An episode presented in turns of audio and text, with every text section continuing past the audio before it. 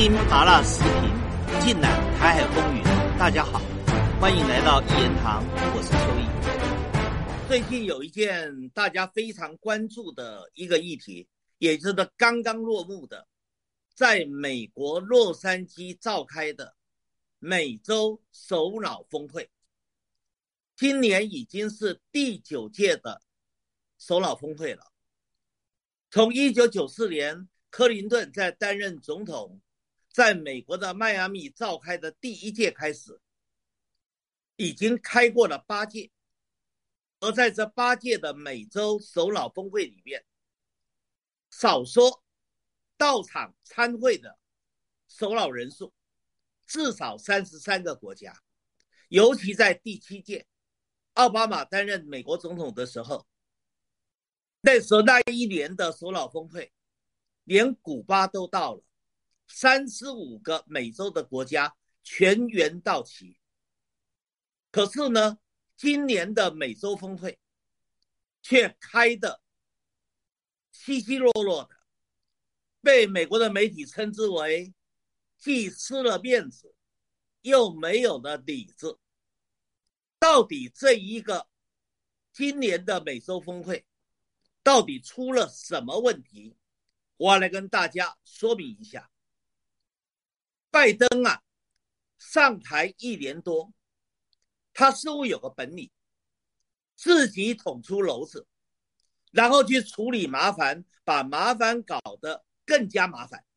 甚至搞到最后无可收拾。这一次的美洲首脑峰会就是如此。尤其是美国今年是东道主，在美国自己的地方洛杉矶开会，而拉丁美洲就是美国的后花园，美国按理应该对拉丁美洲的国家有完全的掌控力，所以拜登一开始也是这么想的。于是一开始他就拿着所谓的反民主、反人权的一些高标准去要求拉丁美洲的国家，然后就说古巴不及格，委内瑞拉不及格，然后尼加拉瓜也不及格，甚至呢他还故意啊要去惹火这三个拉丁美洲的国家。打个比方，他刻意的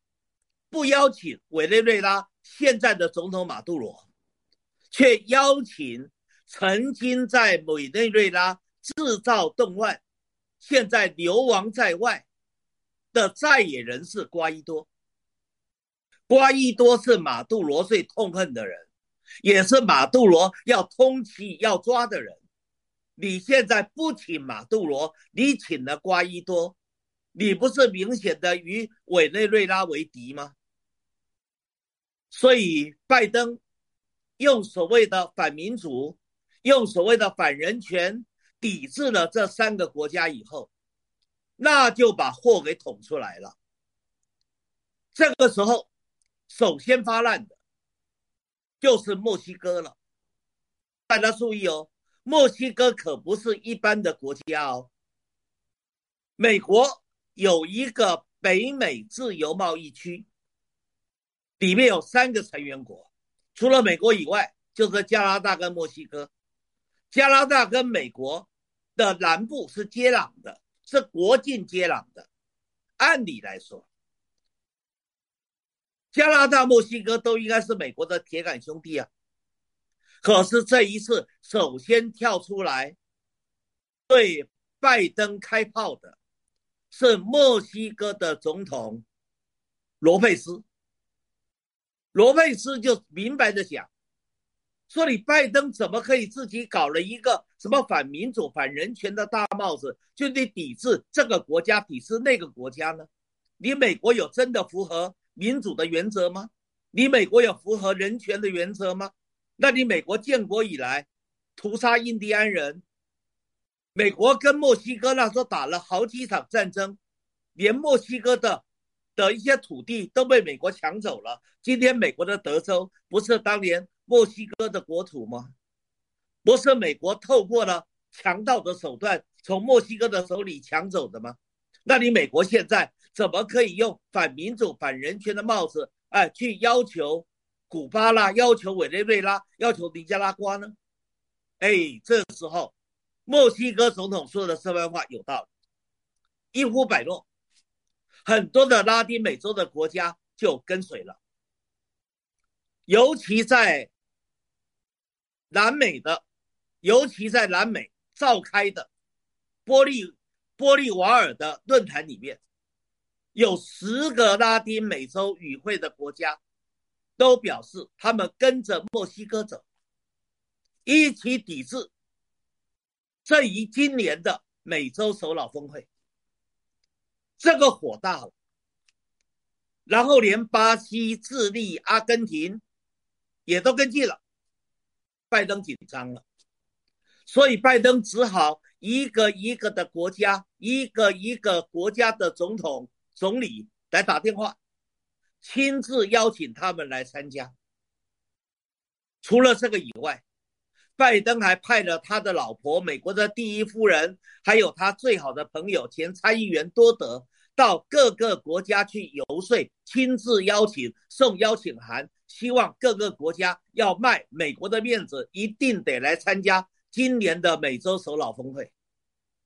的确啦，有些拉丁美洲的国家真的是碍着这个面子，也不想跟美国直接撕破脸，所以最后还是来参加了。可是就是有很多是很硬的，例如像墨西哥吧，像玻利维亚吧，像洪都拉斯吧，他们就是非常的硬，不来就是不来，抵制就是抵制。所以在六月六号开幕的那一天，到底来了多少，缺席多少，主办方东道主的美国不敢说。这样瞒了两天，到六月八号瞒不住了，因为拜登要出面嘛，跟拉丁美洲各国的领导人要见面啊。那这个时候总得要给从全世界四面八方来的记者一个交代啊，所以这时候就发了个新闻稿，新闻稿上说九个国家缺席，可是呢，记者到了现场，拿到了大会手册，一看，哎，不是，不是九个国家缺席啊，是十二个国家缺席啊，只来了二十三个国家，全部三十五国来了二十三个国家，那不是缺席的人数要远大于这个美国白宫官员新闻稿所发的九个国家缺席吗？哎，可是记者在拜登出现以后，他们开始点名了、啊，数数看是不是二十三个国家的元首都到啊？结果发现只来了二十一个，也就是说，一共缺席了十四个国家。说实话，缺席九个、缺席十二个或缺席十四个国家都很难看，都代表美国后花园失火了，都代表拜登罩不住美洲的国家了，所以才会美国做东道主开了第九届的美洲首脑峰会，结果竟然缺席了十几个国家，这是非常丢脸的。这对于一个号称世界霸权的美国，那真的是没了面子又没里子。好，更糗的还在后面。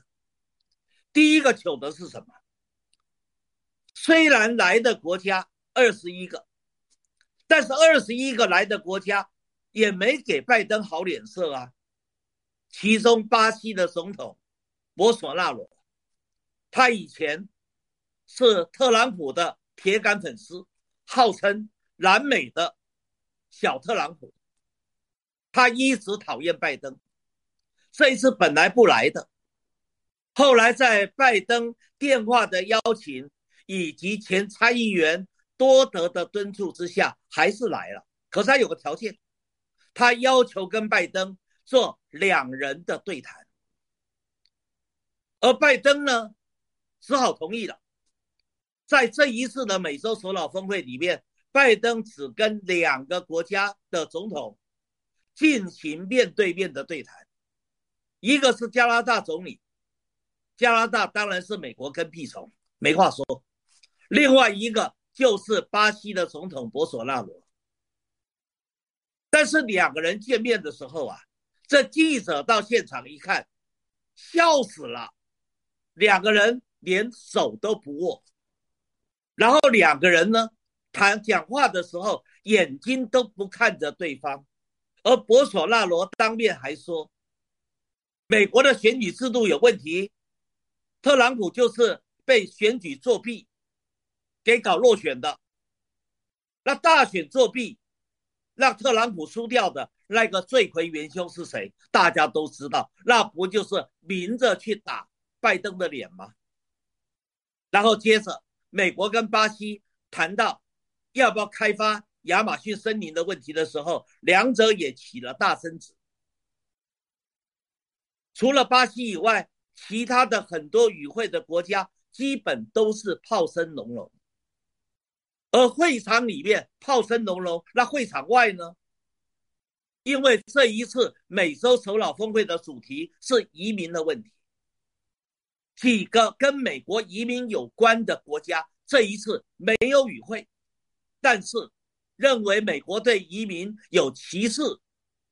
有不合理待遇的那些民众们却簇拥在会场的外面集结抗议，所以很有趣的场景出来了。会场内炮声隆隆，会场外呢也炮声隆隆，喊声不断，这个叫内外交迫。所以有人才说嘛，这一场峰会啊，东道主的美国开的真是丢脸，丢到骨子里面了，没了面子也没了理智，那真的是告诉全世界的人，美国连他的后花园都掌握不住了。这也显示着美国的霸权已经开始崩塌了，也显示拜登的末日也已经倒计时了。所以这一次的美洲首脑峰会很值得去观察，它是拜登在召开东盟的首脑峰会失败了以后，另外的一个很重要的失败的一个标杆。所以往后的拜登怎么走，我继续的会跟大家详细的剖析。今天就谈到这个地方，更精彩的内容下一集里继续的说。以上就是本期所有的内容，欢迎大家订阅一言堂。小小一个台湾岛，正在发生什么？台海热点，社会万象，你想听什么？欢迎留言告诉我，下期咱们不见不散。